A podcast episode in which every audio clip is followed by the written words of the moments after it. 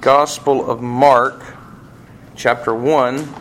We're going to read the first uh, 15 verses, which cover a lot in Mark. If you remember, Mark is uh, fast paced. I like to think that if I wrote a gospel, it would be much like Mark's. Um, not a lot of detail, but instead attention to the, the key components of Jesus' life and a very fast paced book. Let's look at uh, the Gospel according to Mark and starting with 1 1 here. The beginning of the Gospel of Jesus Christ, the Son of God. As it is written in Isaiah the prophet Behold, I send my messenger before your face, who will prepare your way. The voice of one crying in the wilderness, Prepare the way of the Lord make his paths straight. John appeared, baptizing in the wilderness and proclaiming a baptism of repentance for the forgiveness of sins. And all the country of Judea and Jerusalem were going out to him and were being baptized by him in the river Jordan, confessing their sins. Now John was clothed with camel's hair and wore a leather belt around his waist and ate locusts and wild honey. And he preached, saying, After me comes he who is mightier than I, the strap of whose sandals I am not worthy to stoop down and untie. I have baptized you with water, but he will baptize you with the Holy Spirit. In those days, Jesus came from Nazareth of Galilee and was baptized by John in the Jordan. And when he came up out of the water, immediately he saw the heavens opening and the Spirit descending on him like a dove and a voice came from heaven You are my beloved Son, with you I am well pleased. The Spirit immediately drove him into, or sorry, out into the wilderness. And he was in the wilderness 40 days being tempted by Satan.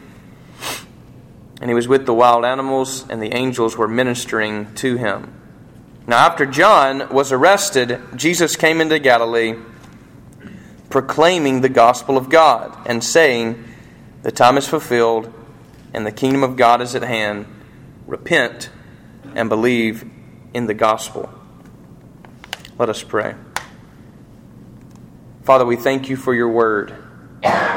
We pray now that you would bless this reading of, of your word and the preaching, and also our response to what you have to say to us this morning. We pray this in Jesus' name. Amen. If you were to ask Jesus, who's the best preacher? You know, who, who is by far in the Bible your go to man? Jesus would say, John the Baptist. Now, it wasn't just because it was his cousin and they were six months apart and knew one another.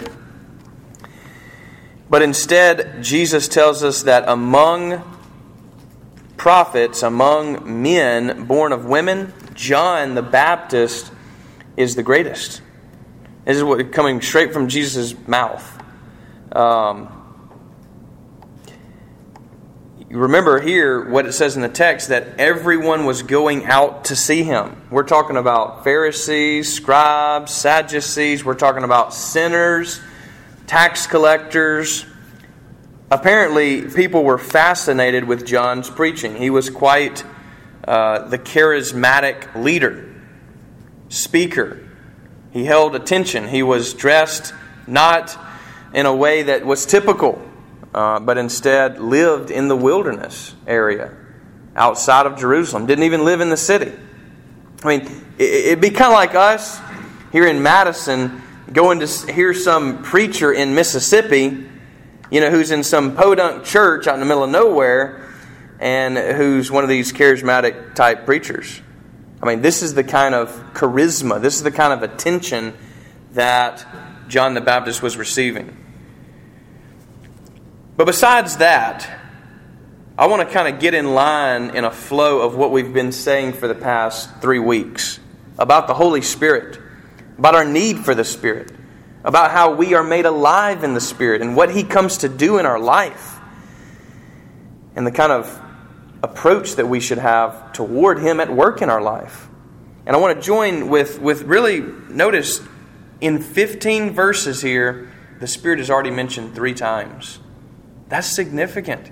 And even behind the scenes of these stories, the Spirit is mentioned even elsewhere, such as with, you remember, uh, really, the first time John and Jesus meet is in the womb.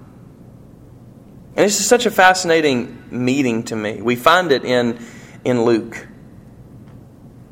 He's a more detailed guy, not like Mark.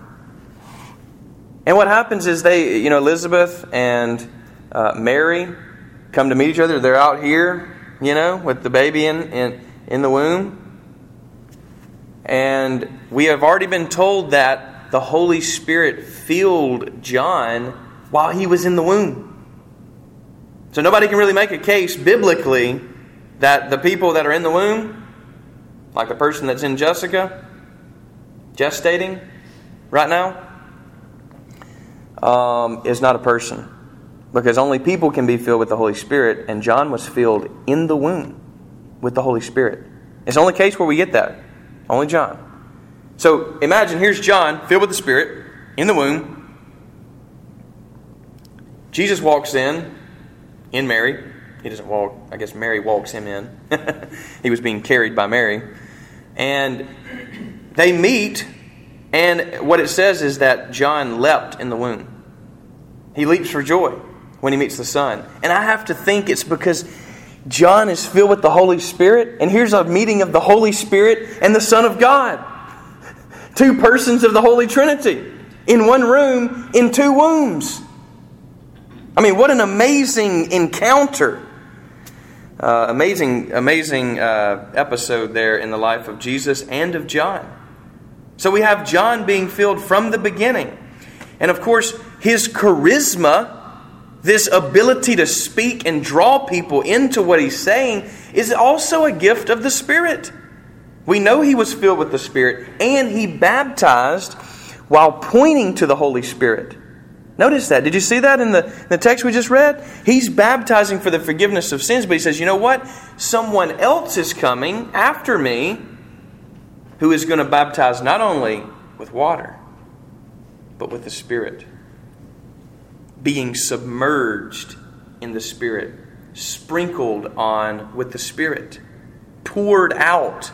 God pours out His Spirit, which is why those are the three methods that typically go with baptism. We're told in the Old Testament by the prophets that one day God will pour out His Spirit. On the day of Pentecost, the Spirit was sprinkled on them like tongues of fire. Again, we see the importance of the Spirit, uh, not only in Jesus' life, but in the one who prepares him. The one whom Jesus says was the greatest preacher was filled from the womb. The one who he said was of, of born of women, he was the greatest. That's John the Baptist, filled with the Spirit of God. And of course, Jesus was filled with God's Spirit the Spirit actually has the name that is given later, the Spirit of Christ, because they are one. You remember, even here at the baptism, when Jesus is baptized by John, which John is reluctant at first, I'm not worthy of this. You don't need it. And he says, John, do it anyway. Convinces him and does it. As soon as he does it, the Father speaks in affirmation This is my Son, this is my beloved Son, in whom I'm well pleased and then the Spirit descends on him like a dove. Rest on him is the point. The Spirit rests on Jesus. And then, immediately, the Spirit drives him into the wilderness to be tempted of Satan. And at every point in Jesus' life, he does the miracles by the Spirit, by the Spirit of God.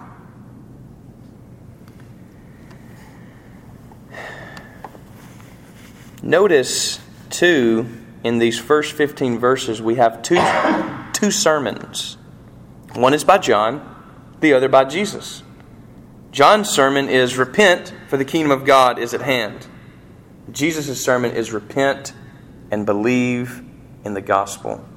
This is the same sermon. John would have learned, I mean, sorry, Jesus would have learned from John. He heard him preach. And Jesus doesn't even start his ministry until John is locked up. Notice that. And of course, John says, Guys, I must decrease and he must increase. But John was such a towering figure because he was filled with the Spirit that even the Gospel of John, which is written by John the Beloved, in that first beautiful uh, song, really, in John 1, in the beginning was the Word, and the Word was with God, and the Word was God. And then he breaks into John the Baptist. There was one who came who was not the light. Why did he have to say he wasn't the light? Because he was such a light for Christ. That's why. He was such a light that some mistook him for God Himself, the Messiah Himself. And John said, No, I'm not that light, but I'm pointing to one who is the light.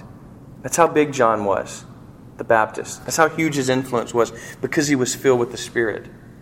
We have to ask ourselves, what could we be for Christ if we were filled with God's Spirit? Really filled up, not consumed with ourself, but instead with God's very Spirit. So Jesus and John preach the, preach the same message, which is repent and believe. Kingdom of God, the gospel of God, the good news of God. The king is coming, the king is here in disguise, so to speak, and yet it's good news. Just as we've already sung about this morning. And as Rachel has referred to us and pointed out to us, our hope is not in this world or in my body, but instead in His world, His kingdom, and in His body. Our hope is a real person. Our hope is not some kind of idea of hope. Oh, yeah, we just have to kind of believe in this thing that we're not real sure about. No, it's a person that's where hope is. Hope is in God's Son who has a body, a resurrected body, the only one with a resurrected body. And his body is what saves us. Something physical saves us, which is his physical body. Now put that in your spiritual pipe and smoke on it for a little while. That's pretty profound. It's a person that saves us, not an idea. Repent. Simple. I mean, what? This is the simplest message you're going to get repent and believe. And yet, you know what? That's what I'm calling this morning the Spirit's sermon. The Holy Spirit, what He comes to do in our life is to help us repent and believe. It's the same thing that the spirit filled man, John the Baptist, preached about. And the spirit filled man of God, the Son of God, Jesus preached about, which was repent and believe. So, what do we talk about when we talk about repent? It's really what the prophets are telling everybody to do in so many words. I mean, if you want to sum up what all the prophets are saying in all of the Old Testament, they're saying repent. Turn away from idols. Turn away from the world. Repentance means detaching from the train of this world. And it is a train. Trust me, when you get on that thing, it is tough to get off. It's tough to detach one's self once you get that much momentum, that much investment built in the world. Now, when I mean the world, I'm using it figuratively in a way. I'm not talking about the physical world itself. The physical world is not bad. You remember everything was, was created good.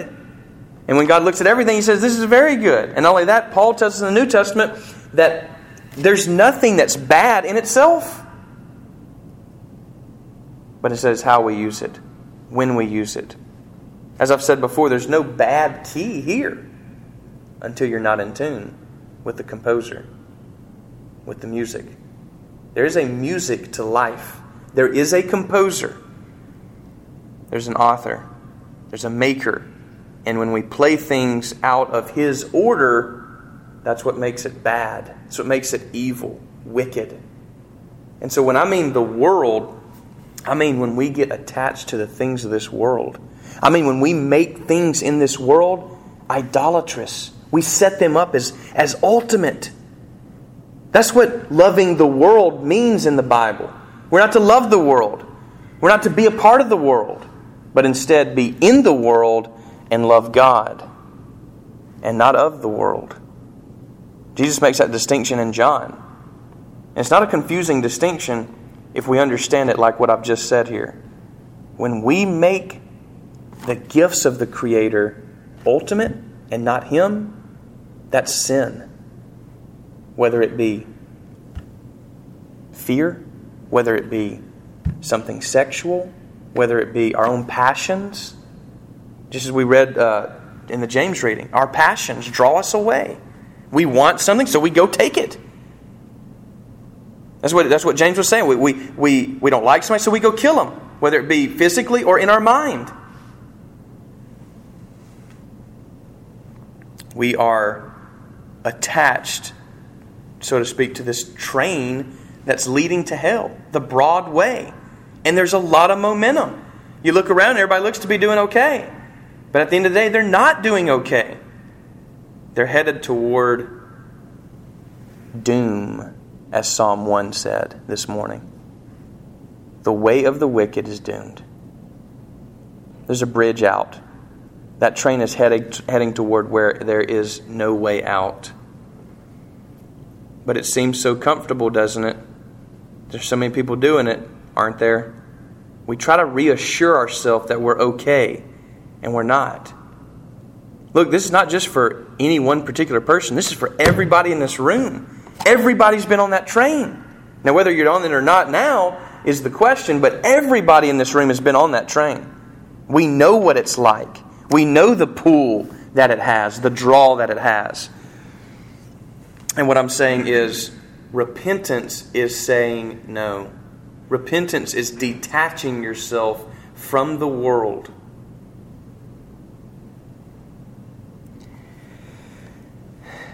Not only that, repentance means turning from the wicked, the wicked people around us. Let me tell you, peer pressure is not dead for adults. Trust me, at work, you feel peer pressure. In the academic setting, there's peer pressure. I want to be accepted. That's one of the most natural things to want is acceptance. And when you buck the system, when you say no, when you get off the train, you're considered weird, awkward. And those are things we don't like. And so it's peer pressure to be quiet about that issue. Not to mention Jesus. He's inflammatory. He causes inflammation. And so we're pressured by the wicked. Not only that, we look out and we say, oh, well, the wicked are doing fine. Why do I have to be so strict and disciplined in my life? It's the age old thing that I guess hope um, you said as you were a child, same thing. I, Dad, everybody has one. I want one. I want to be like that. And he would always respond to me, Not everybody has one because you don't. That's a simple logic, but um, it was a powerful one. He didn't care if everybody had one. I wasn't going to have one. Uh, and it was a sad day for me, but it taught me a life lesson. Don't wish your life away. Enjoy what you do have. God has given you a lot. I know it because I know you. He's given me a lot. Be content with where you're at. Don't wish your life away. There's this song I heard this morning. It's a country song. Just flipping, and I heard it and I like it. It won't be like this for long. Think about my babies. Think about Jessica's pregnancy. You know how fast the seasons change in your life. You already know that. It really won't be like this for long, honestly. You don't have long like the situation you're in. I mean, we look back in, the three and a half years that Jessica and I spent without children. And now look at Jackson, who's almost six. I'll wake up one day and look back, and I'll be 50, 70, approaching death. Enjoy where you're at. Be content with where. Don't look out the window all your life. See the people around you. You're on a different train. You're headed in a different direction. Don't wish it away with the wicked. Not only that, repentance means breaking through the roadblock of self. So, again, with my train analogy, self is a roadblock, it stops us in our tracks. And, you know, we talk about, you know, we kind of joke around about being ADD, everybody, you know, talk, oh, yeah, I'm ADD, you know, I can't ever pay attention. We're spiritually ADD. Lord, I want to serve you. I want to pray this week. I want to worship you. I want to read my Bible. I want to intercede for others, supplicate. Oh, yeah, I got to do this. Oh, yeah, I got to do that. Oh, yeah, I need to do this. And I really need to do this. I want to spend my time here. And we just, we automatic, our, our default position is to look at ourselves. Our default position is to concern ourselves with self. And what I'm saying is that's the broad way. That's the way that leads to destru- destruction. Repent. Repent and break through self. Break through self interest, self concern. You know, the world will say to us,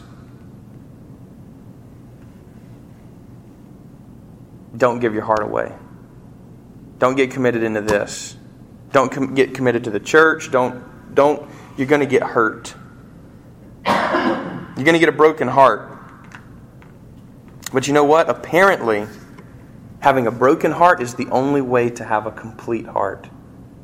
Even in God, He's the lamb that's slain before the foundation of the world. He has a broken heart for us. And He has the most complete heart there is.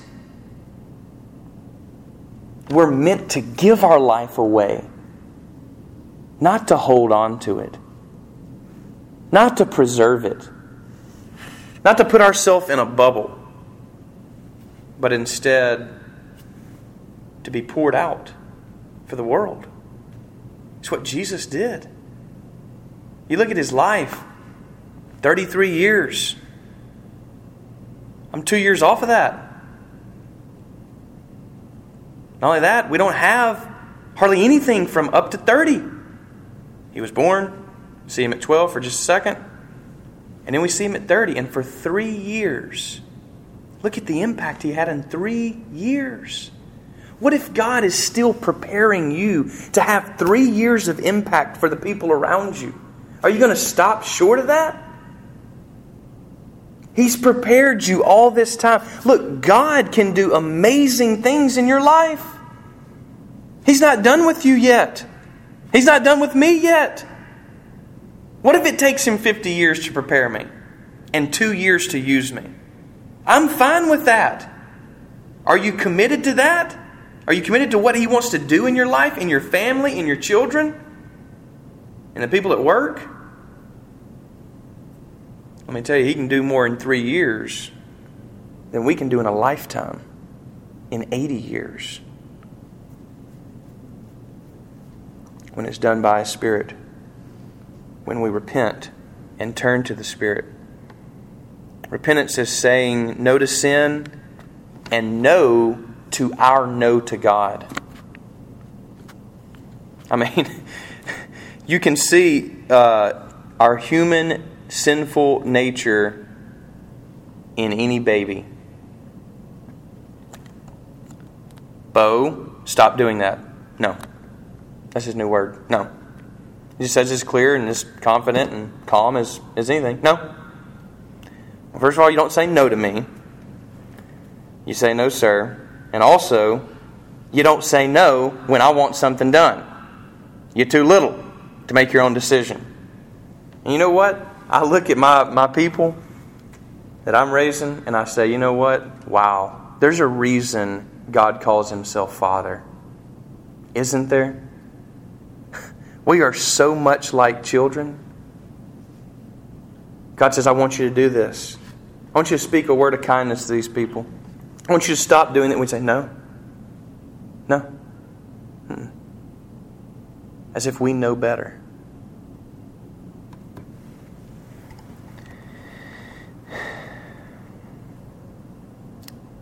And believe. Repent and believe. What is belief? Belief is trust. At base, it's trust. You know, it's interesting. We often talk about, yeah, I'm a believer, I have faith, and these people don't. You know, belief has to do with ideas. But you know what? Ideas come from people. Ideas don't come from the ground. Ideas don't spring from a tree. We don't go pick ideas off the idea tree any more than we pick it off the money tree. Because ideas come from people. And the idea of Christ comes from a person, points to a person. You see, again, we meet the same thing we meet at every point with Jesus Christ, and that is this whole thing of Christianity is not just an idea. It's not an idea just to be believed in, but instead it's a person to be responded to. The object of our faith is a person.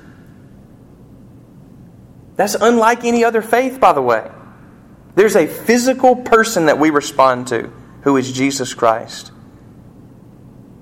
That's why we say in Christianity, it's not about religion, but instead about relationship.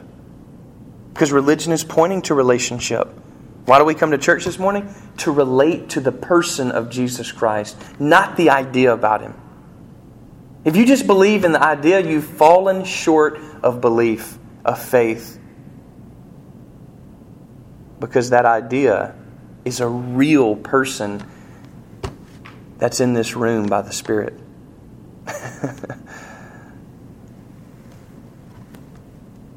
Noah knew that person. Abraham knew that person. Moses knew that person. Joshua, Samuel, David, Isaiah, Jesus, Paul.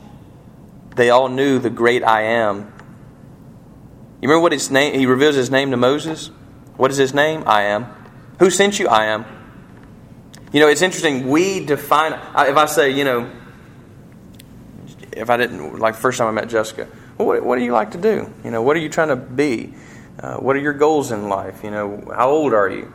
We define ourselves by all types of things. I mean, in order to know me, you have to know my brother. In order to know me, you have to know my wife. In order to know me, you have to know my mom and dad, my grandparents, my, my, my college, my seminary.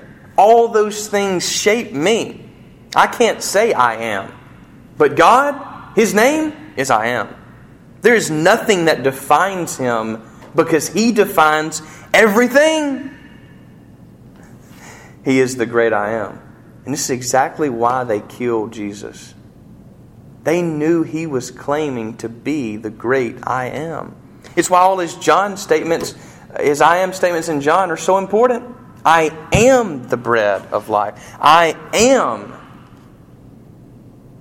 is what he's claiming. Ego eimi, that's the Greek. I am. I, I am. That's literally what it says.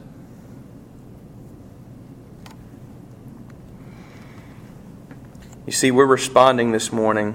We're believing in a person. And what it ultimately comes down to is trust. Do you really trust Jesus? You know, we, we, ha- we all doubt. There's no, there's no doubt that we all doubt. How about that? There's no doubt in my mind that every single one of us have, have wondered when we laid our head down at night is this, is this Christianity? Is this real? Or am I just wasting my time? I mean, I'm a minister of God, a pastor. And yet, some nights I lay down and think to myself, what am I really spending my life for here? Is this really real? But we ask the same questions of those around us. Can we really trust her? Does he really love me?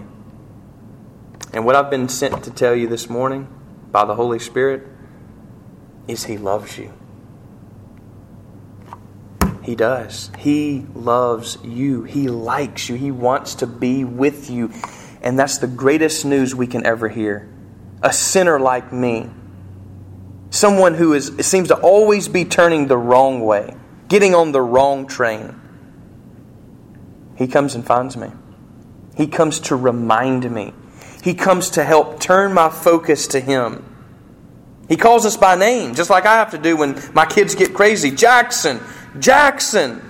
And finally, oh, yeah, that's right, we're a part of a family. I can't just do what I want. I can't just go hit a kid and push him off the trampoline. Instead, I have a, a father who I'm responsible to. Sometimes we just start going nuts in life and we think, and all of a sudden we hear our name, Marshall. And we get that sinking feeling.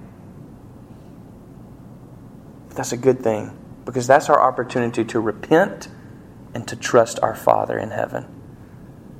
And you know what? That's what the Spirit's message is in our life.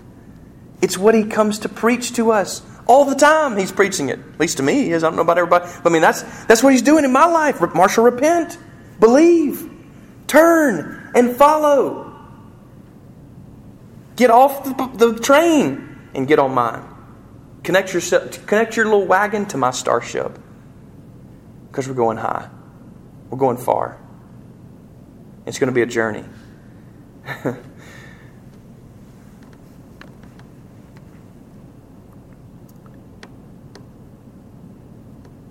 In this life, there'll be a lot of troubles. Jesus even says this. But don't be troubled. He's already overcome the world. That's our hope. Hope again is in Christ alone, His person. That's real hope, guys. Rodney Dangerfield, you may know him, he says, while you're looking out for number one, which he did a lot in his movies, while you're looking out for number one, you're going to step into a lot of number two. And we all remember what number two is. We, we, we use that kind of terminology around our house sometimes. The reality is, we're going, we're going to step in it in this life. We're going to mess up. We're going to, we're going to step the wrong way, but you know what? You know what the, the Spirit's going to come preaching to us? Repent. Turn. I'll clean, you, I'll clean you up. Don't worry. That's my job. Just repent. Confess your sin and turn to me and trust me. Are you willing to trust Him? Even in dark times? You see, for the people in hell, the sun is setting. But for us, the sun is rising. And one day, it'll go full circle.